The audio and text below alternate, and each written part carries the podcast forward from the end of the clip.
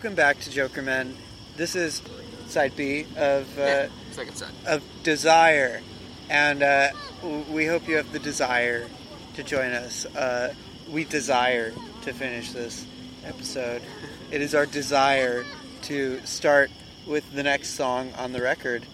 Um, this is Evan, and my co-host is here, Still here, Ian. and uh, we are we are recording al fresco uh, at night from Prospect Park. And there's the moon, and there are bats, and there's uh, one star in the sky, and uh, I think that's a planet. I saw that the other night. It's a planet. Okay.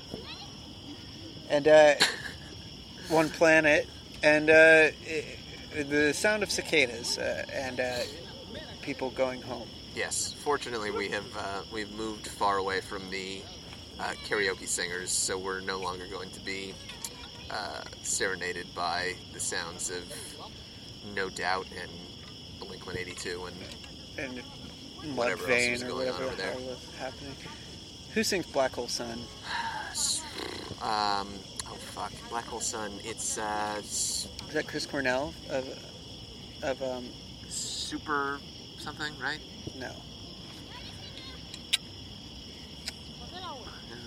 Uh, Black Hole Sun, Black Hole Sun.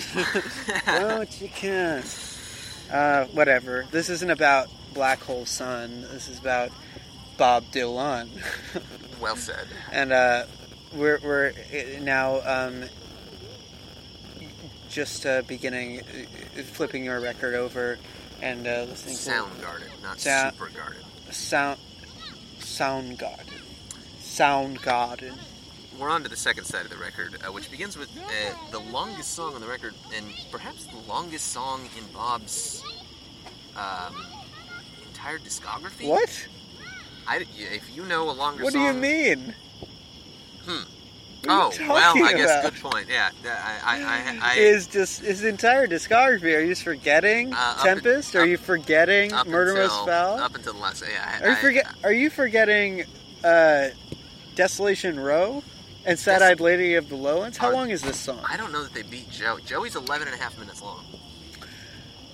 That's pretty long. Yes, uh, Tempest and and Murder Most Foul definitely, absolutely beat it. Um, Sad Eyed Lady of the Lowlands and Desolation Row. We'll, we'll take a look. Um, But it's a long song, and uh, Joey is a it's a long song that's kind of. Uh, I think that it takes the cake for longest song about a uh, about a person like a about a living person like based on a real life person. could well be. I think that's that must be true, unless there's some like song about. Um, no, I don't think that there's another song that is about. It's the longest song about a gangster. That's absolutely true. And actually, I'm, I'm fact checking myself uh, live. Sad Eyed Lady of the Lowlands and Desolation Row both have it beat by about 20 seconds. So, Oh wow, that's cool. That's not even that. You weren't that far off. wasn't that far off. And, and to be fair, uh, Tempest and uh, Murder Most Foul could be uh, classified as something beyond uh, simple tracks. Those, Right. are, those are like mini albums. Anyways, Joey, yeah, is, uh, is a long song about a, uh, a gangster. Basically. Yeah, is Joey it- Gallo. So Joey Gallo, I didn't take the time to look this up because I uh, forgot. But the story that he describes is it not the guy who's killed in the, the Martin Scorsese film The Irishman, who is in the is in Umberto's clam house? It, it literally is. And It- Bob it is him. references him. in, or Bob He- references the clam. he talks about the clam house Yeah, in the exactly. streets of Little Italy. Yeah, Uh, by all accounts, an absolutely horrific man Right. who was uh, had it coming. Basically, one of the least sympathetic moments. uh, The only, the really fucked up thing uh, about his death was that it was in a public place in front of his family. Um, Yes. And uh, as Martin Scorsese would have it, it was uh, committed by um, none other than Frank Shear. Frank Sheeran, uh, as played by uh, Robert De Niro. Old Bobby D. And uh, so we've got another Bobby D. Oh, Uh, we do. I never made that connection. the Bobby D. Uh, I wonder what it would be like if Robert De Niro played Bob Dylan. Maybe maybe that should be what they do in Going Electric instead of Timmy C. Have Bobby D. C. Timmy C. Oh, Chalamet. Yeah. right. Are you talking to me? I can't. Are can't. you talking to me? I, I'm now trying to do, imagine current day, present day De Niro doing old time Bob. God, that is so awful to think about.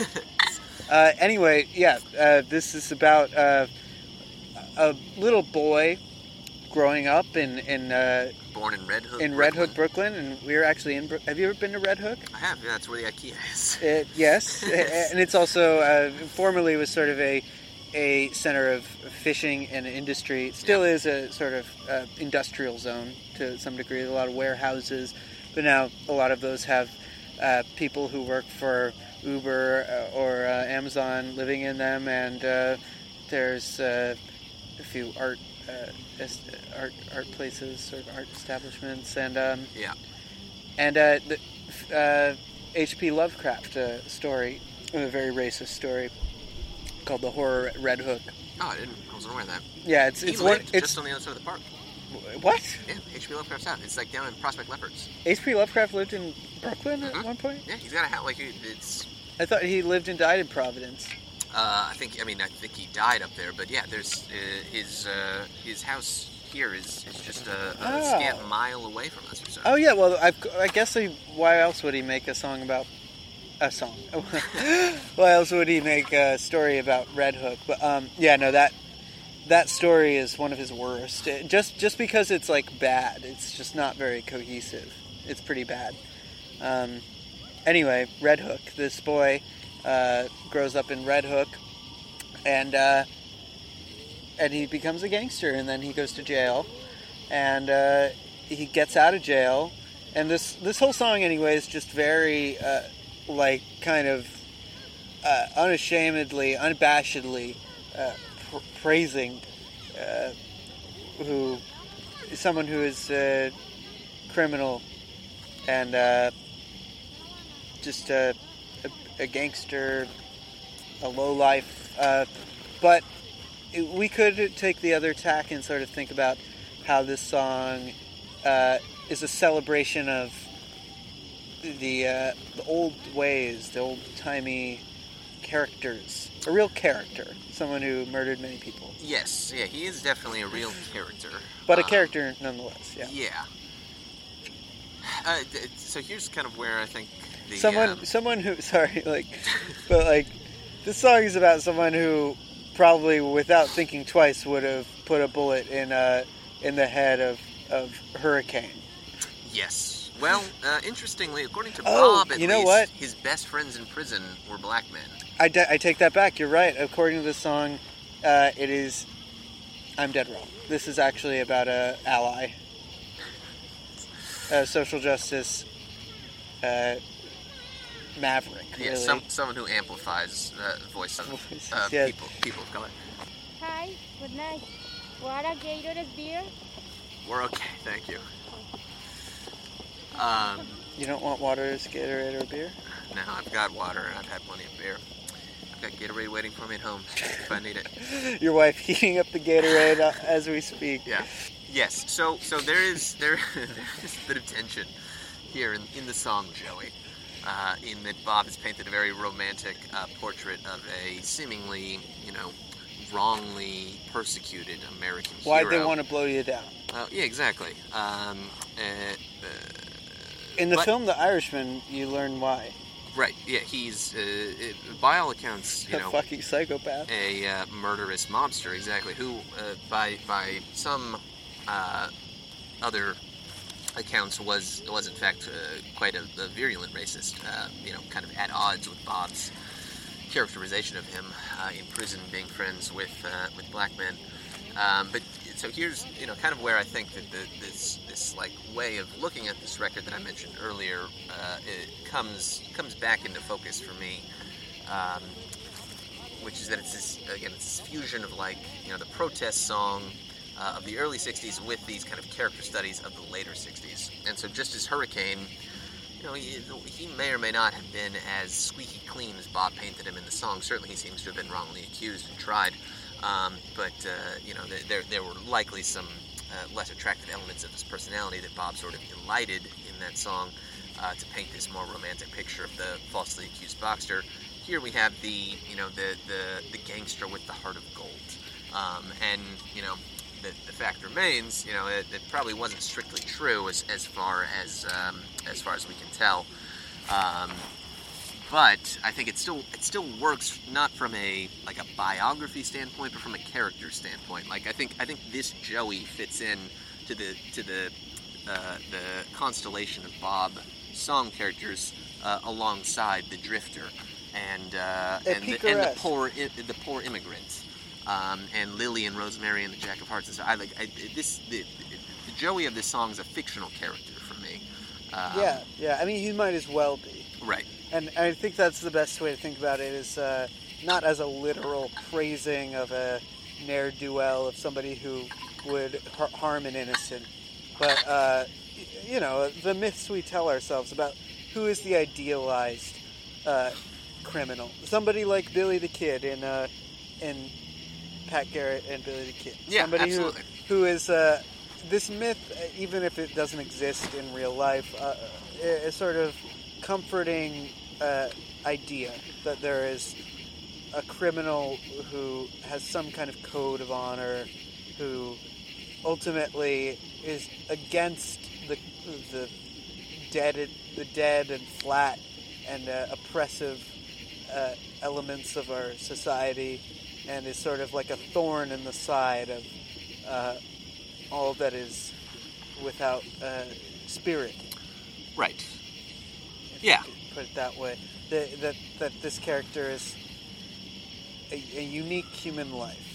Yeah, it's it, it's sort of not too far off from uh, one of the touchstones that we've raised several times in the past. Uh, but you know, the same kind of thing that uh, David Chase was after in The Sopranos. This yes, sort of like mythical, uh, mythical vision of the the uh, classical American gangster who may or may not have ever actually existed, and in actuality, probably never did.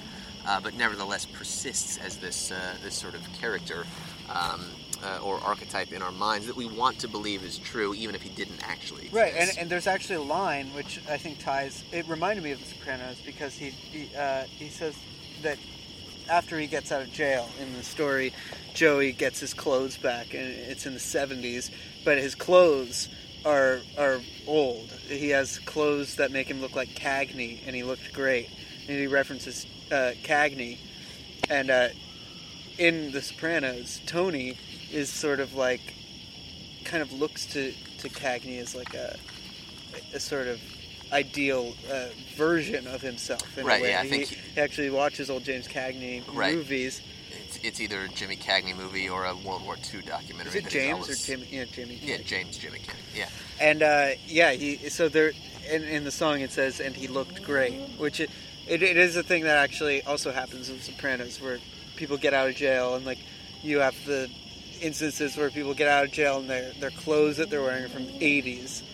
Uh, like uh, yeah, it's it's uh, it's like that in, in the fifth season. Who's the older guy that gets out at the same time as uh, Tony Blundetto? No, no, no, not oh, Richie. Oh, uh, yes, the one who play, who's played by. Um, he beats up the gardener and stuff. Yes, yeah, a wonderful performance by uh, Robert Loggia plays him.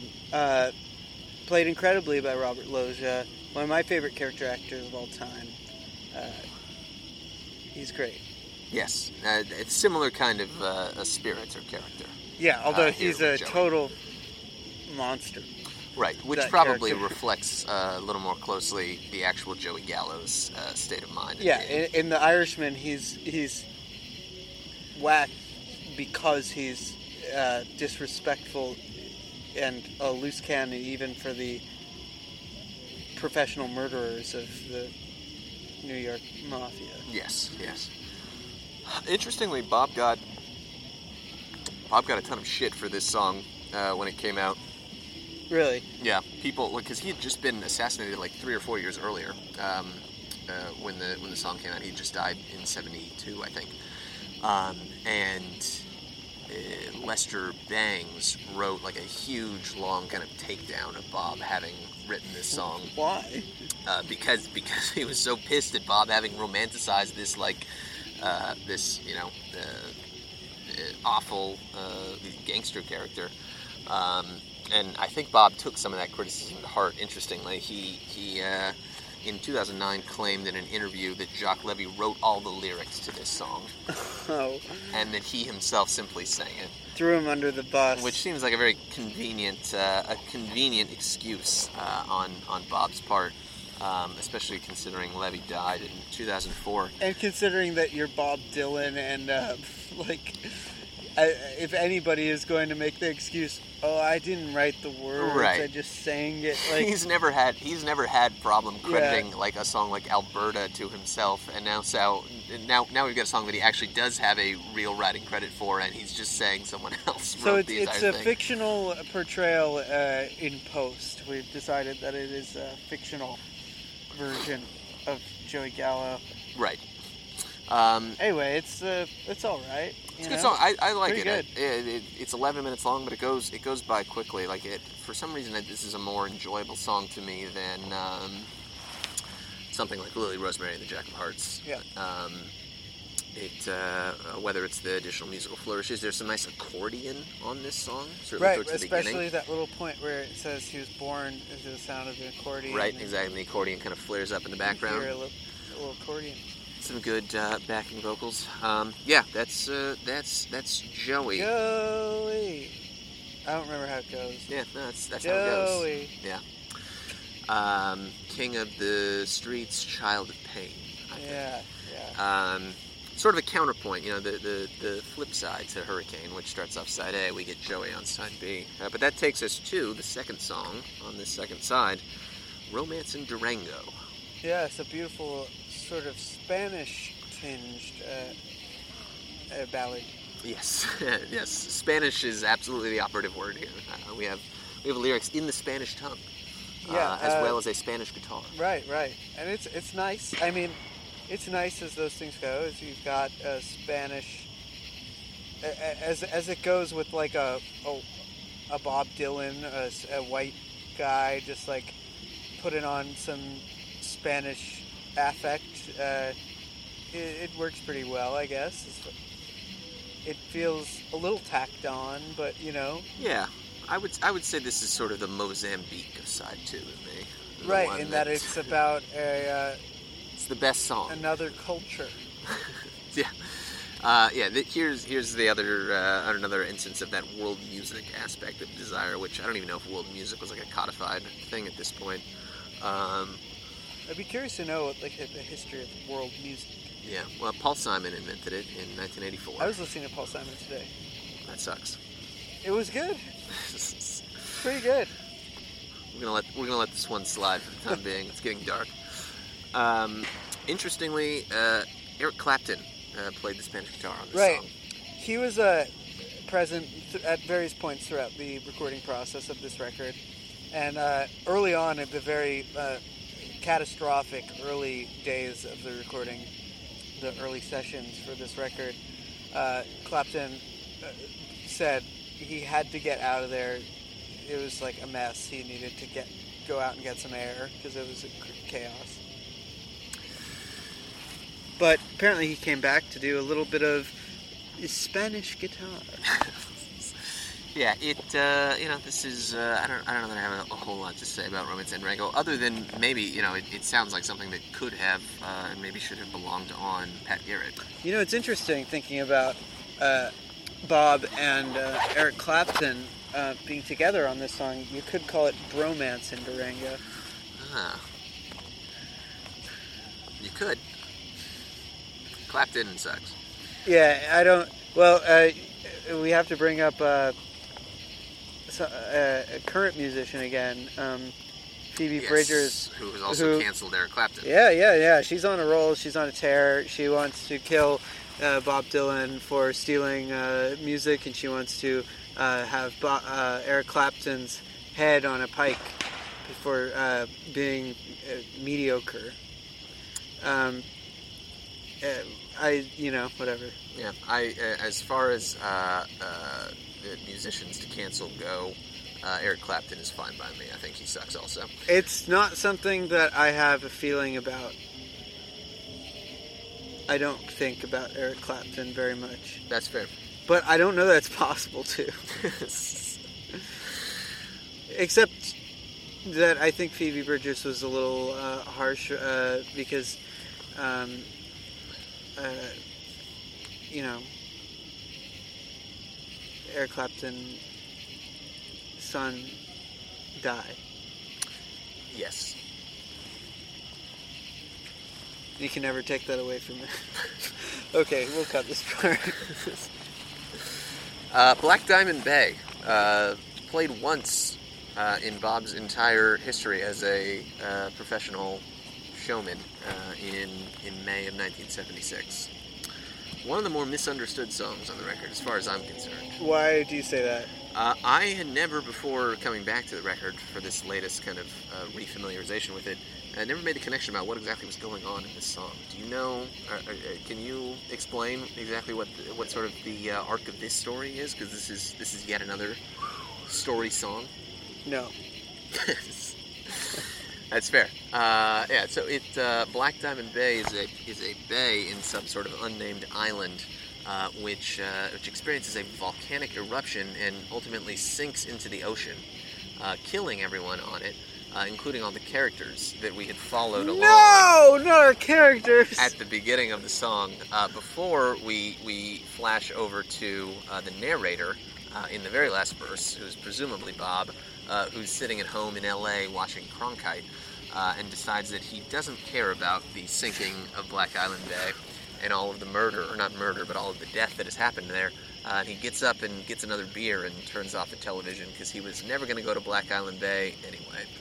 you mean Black Diamond Bay? Black Diamond Bay. Yes. It's the hardest bay to ski. Right. Yeah. um. So yeah, I, I just for some reason I, I never really zoned in on the lyrics of this song I- until me neither. I actually started paying attention. Yeah, and so uh, and so that's that's the story that's being related here. That Literally sounds a- like a different writer. It was sort of was does. this written with uh, Jacques Levy? This is another Jacques Levy. See, yeah. I feel a Jacques Levy uh, hand his fingerprints all over this because that seems like a different type of writing to me. It, uh, well, it does and it doesn't. It, there's because the, the characters that we're introduced to. There's there's a Greek uh, who's referred to just as the Greek uh, several times, um, and a woman I think of some sort also, and a couple other people. Um, the characters all engage in sort of some some uh, prototypical Bob exploits. Uh, there's some gambling going on. There there's some. I think that's where I tune out. Is just like people are gambling, and then I just kind of go like, all right. Yeah, it- It's a know- gambling song. It's about it's a this is a song about trains. It's like I just think about like okay, this is like a just kind of a filler like Grateful Dead number where they've just got you know gambling trains and crows or whatever. It's it's it's very much in the lineage of something like uh, something like Lily Rosemary and the Jack of Hearts, um, just in, in terms of what's going on. Lily in the song. Rosemary and the Johnny Depp. uh, everyone's throwing scarves, um, which I guess you know probably because Bob, an- Bob was wearing a lot of scarves. Oh yeah, this we should talk about Bob's fashion sense during this period because uh, it's honestly one of the most important parts of it to me. Lots like of, more uh, important than the record is just Bob's uh, drip and steez. Well, we might want time. to, if we're gonna, if we're gonna dive into Hard Rain, which is a document of the Rolling Thunder tour, we might want to save some of our sartorial commentary for that. Sure, but we should talk about the record cover. We should talk about the record It cover. makes it unavoidable. Like Bob is um, looking very good. He's got like he looks. Bob Dylan is someone who's been about 17, 16, 25 different people uh, throughout his life. He just looks completely different at various points. Yes. And uh, this point was a real sweet spot for like some kind of weird. I think I described it once earlier before as being like very dramatically wearing jeans. Um, and uh, he's got this like really cool like a Navajo type print uh, Yep. coat or something like that. Uh, big ol' hat uh, with, With like with feathers in feathers it. and stuff. Yep. Uh, and uh, he just looks ruggedly handsome and cool. Although when you look at what the album cover was sort of uh, aping in the on the uh, the, The John Wolf- Phillips record? John Phillips record, Wolf Yep. King of L.A. Uh, I mean, that guy was a little bit. He pulled it off on his record cover, just that much better. Inter- yeah, J- John Phillips, uh, interestingly, had the top hat. Bob had more of a, not exactly a cowboy hat, but sort of a, you know, It's a, like a Stetson or something. yeah, a domed hat of some sort. Uh, yeah, he, he's, he's got sort of a cowboyish vibe to him, but also sort of like a gypsy kind of look, Yeah, as well as like a woodsy Native American snowbound. Right. I mean, Inuit in, this in this era, he actually he performed for uh, a, a Native American tribe.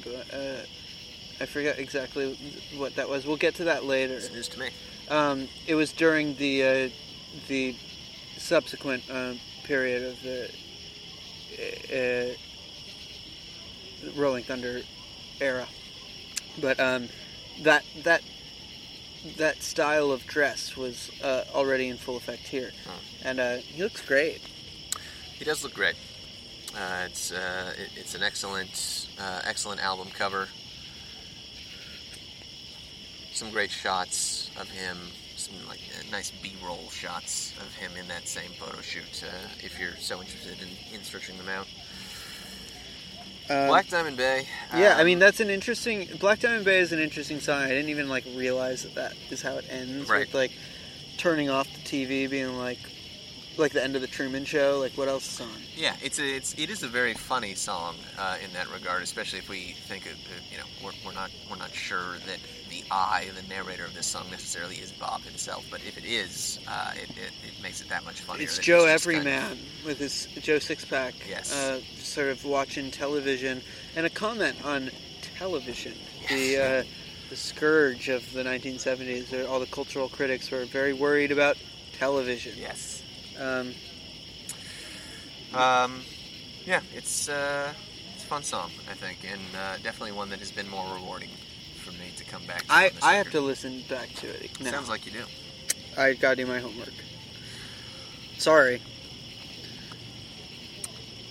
And the record concludes This now this is a real gem.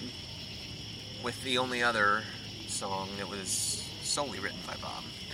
And uh, as we've said before, it would have been weird if anyone else wrote it because it's a very intimate song about and to his wife. Um, I've discussed this uh, previously on the pod, but um, this song features uh, the most romantic lyric I've, uh, of all to me. Um, but first, a little context.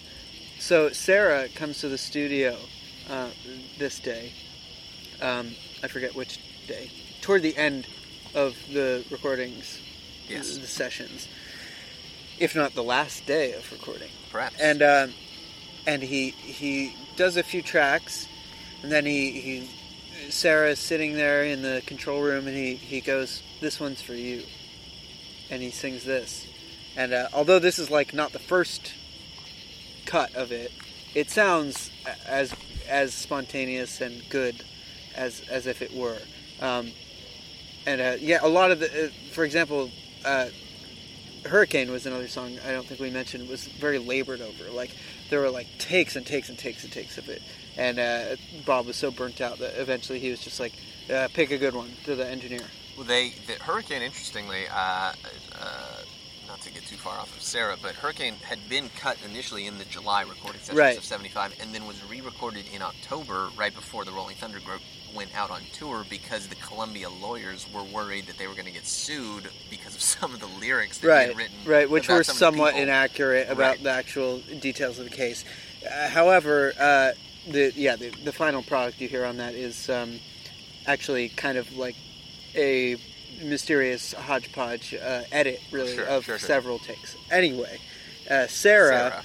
is a beautiful. It's probably one of the best. I think it's the best song on the record. Hmm. Um, anyway, I think it's it's the one that feels like the truest follow up to Blood on the Tracks. It feels kind of like as much as close as you will as I, as you ever really get to closure on the mysteries of the, have they had troubles in their marriage? What is going on? Um, it's a really clear and direct song to his wife, um, talking very intimately about his children playing on the beach, their children, and uh, these moments they've shared together.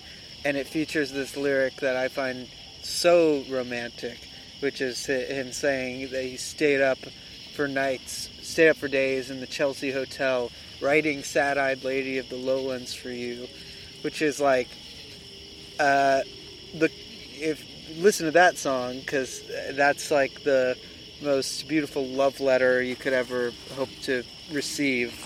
As if I was uh, married to Bob Dylan, I would be so happy to have that song written about me. And then on top of that, you get a song like this, which puts the point home. That uh, I wrote that song. I wrote "Sad Eyed Lady of the Lowlands." He did, and it does. It's a song. Sara is a song I think that is really sort of almost like unique in his entire catalog. Like I, I can't for the life of me think about another time when he's so nakedly straightforward and honest about like his personal life and, and the strife that's going on there. Obviously, you have songs like you know, Positively 4th Street or um, uh, Rolling Stone or you know anything from um, Blood on the Tracks, but those are always sort of like you know couched in this like you know, is he really writing about himself or is he sort of adopting a character here? And, and this is literally just like the most straightforward autobiographical songwriting he possibly. Like Although we've, as I said in our Blood on the Tracks episode, uh, in a later interview, I believe in '78, Dylan felt the need to say that this song wasn't necessarily about right, Sara. Yeah. Which No, that's, oh that's oh that's Bob. come on, but uh, it features some beautiful lyrics like "Radiant Jewel," "Mystical Wife." Yeah, mystical wife was one that I Mystical noted wife. down. Beautiful is- lady so dear to my heart and uh, my favorite scorpio sphinx in a calico dress Mhm. that's wife material That's good stuff. this song could be called wife material his wife materials Could just be called Wife. wife Wife by Bob Dylan. Um, interestingly, it's got a waltz time signature. dun, dun, dun, One, two, three, one, two, three. Just like Isis, actually. Sara, well interestingly huh Yeah, yeah, there just you go. like Isis we've got a uh, another song about being married Yeah. And uh, of course, Isis is not at all about his wife. That couldn't be.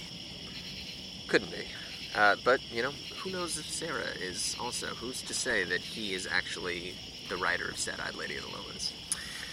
Um, yeah, I, it, it's a very strong song to end the record on to me. Uh, it doesn't really fit with the rest of what's going on on this album in terms of all of these, like, dense story songs um, or these weird kind of, like, tossed off trifle-y things like uh, Mozambique or Durango. Um, but I'm, I'm very glad that it exists, um, and I, I would I would have been interested, and obviously would still be, but I don't think we'll get it.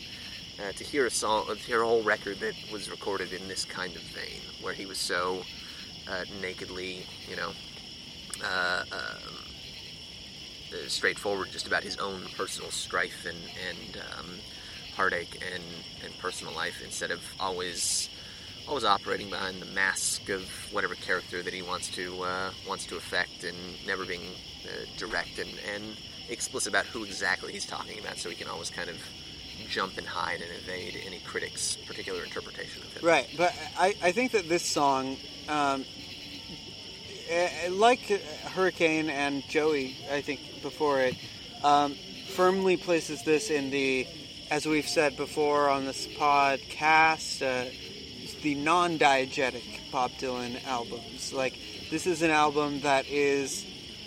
Uh, I, I use that phrase to, to describe records which are like Bob taking a role in the in the drama himself. Like he he is sort of including himself in the in the world of the music and in the record. Um, he's referencing the real world, whereas like there are records like uh, Nashville Skyline, uh, which you know you could just hear on the radio in full and not really think once about Bob Dylan as the cultural figure. They, they take a more broad approach. This one, uh, and this song especially, it feels specific. It feels like he is making a statement about his life, his the world that he lives in, Hmm. and the world that we all live in. Interesting. I don't think I can put it better than that. Well, th- then that's the end. Uh, desire. How many? How many stars? I, I have to give this record uh, two out of three stars um, because I think that while it uh, is is not one of the most cohesive records, uh, not the most consistent. It has a lot uh, to. There's a lot to like about it. It has a unique flair all its own, and uh, it it feels special for that. Uh, that said, I think it lacks a bit i i when you compare it to some of the high points, um, which have a bit more of a um, a sense of a, a, vision that goes all through it. This this has a strong musical vision, but I don't know that lyrically it um, has the cohesiveness or voice uh, uh, of his best work. Interesting. Two stars is is sort of the uh, sort of the default, I think, for a lot of these uh, these records for me. Yeah, I don't want to fall back on that, but Well, it, it, so but that that's what I was going to say. I think I think I'm going to be uh, a little daring here tonight and say this is this is going to get a three for me. really, okay. I think it is uh, since since we're limited just to just to just to those three stars. Uh, I think you know the record is um, you know it isn't it isn't blood on the tracks. It isn't even Nashville Skyline to me, but uh, just in the sense of it being like a, a wholly unique kind of uh, experiment in his re- recording career, and an, and like an interesting document, I think, of this particular band that he put together uh, at this at this time, you know, for the Rolling Thunder tour, uh, which you know he, he expressed, I think, around these times. I saw some quote when I was you know reading about this, like he expressed some sort of regret at never having put together like a solid backing band that he stuck with, you know, throughout his entire career, and that was kind of the aim of, Mm. of putting together the Rolling Thunder group. Um, and this record does a really good job of, of kind of capturing that sound and that spirit, as well as this just totally weird, atypical like writing mood that he was in, you know, in this partnership with, you know, a guy who uh, was a stage director and a college professor. Like uh, it's Right. it's a it doesn't have any precedent in what's come before, and it isn't. It doesn't represent a direction that he goes in after this. Like it's just like this is this is it, and then we're gonna go. It, it's two more years until the next studio record, um, and uh, and by the time we get there, Street Legal, it's like you know totally off in another in Yeah, another totally different direction. thing. Um, Well, this that you make a good point, I think, because this record is the only uh, studio album that captures the Rolling Thunder aesthetic Right. uh, and the the general direction that was um, achieved in in in that experiment, which, Yeah. which truly was an experiment. Um, someone who would agree with you is I was, I was just talking uh, with a friend of the pod, Jacqueline Cohen, uh, Jackie Cohen, great musician, and uh, she loves this record.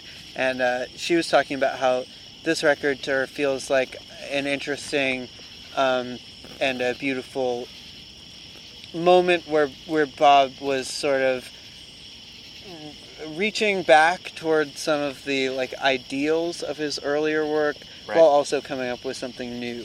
And Yeah, um, and and she also mentioned that she really felt it was kind of like Bob sort of um, figuring out a way to make up for the lack of uh, Joan of Joan Baez, like Mm. in a way, like Mhm. you, you you feel her ghost on this a little bit with bringing Emmylou Harris into the fold as a as a musical uh, partner, and the violin Scarlett O'Hara. Scarlett Rivera. There is a feminine counterpoint to, to Dylan throughout this whole record, which Right. which is I think very effective overall, and uh, on this album, I think works uh, more so than maybe some of the more over overblown uh, female backing vocals that he would use later on. But that's for another day to discuss. It sure is. Well, Desire, folks, uh, give it another listen if you haven't in a while. It's uh, it's got a lot for you there, and and I can assure you that there's more there's more left to dig out of it. At least there was for me. We are the only ones left in the park. It's really dark out, and um, the sort of uh, presaging the dark night of the soul of Bob Dylan's divorce. Exactly. En- enjoy uh, your time uh, before our next episode, and uh, keep on keeping on. And uh, Jokermen podcast.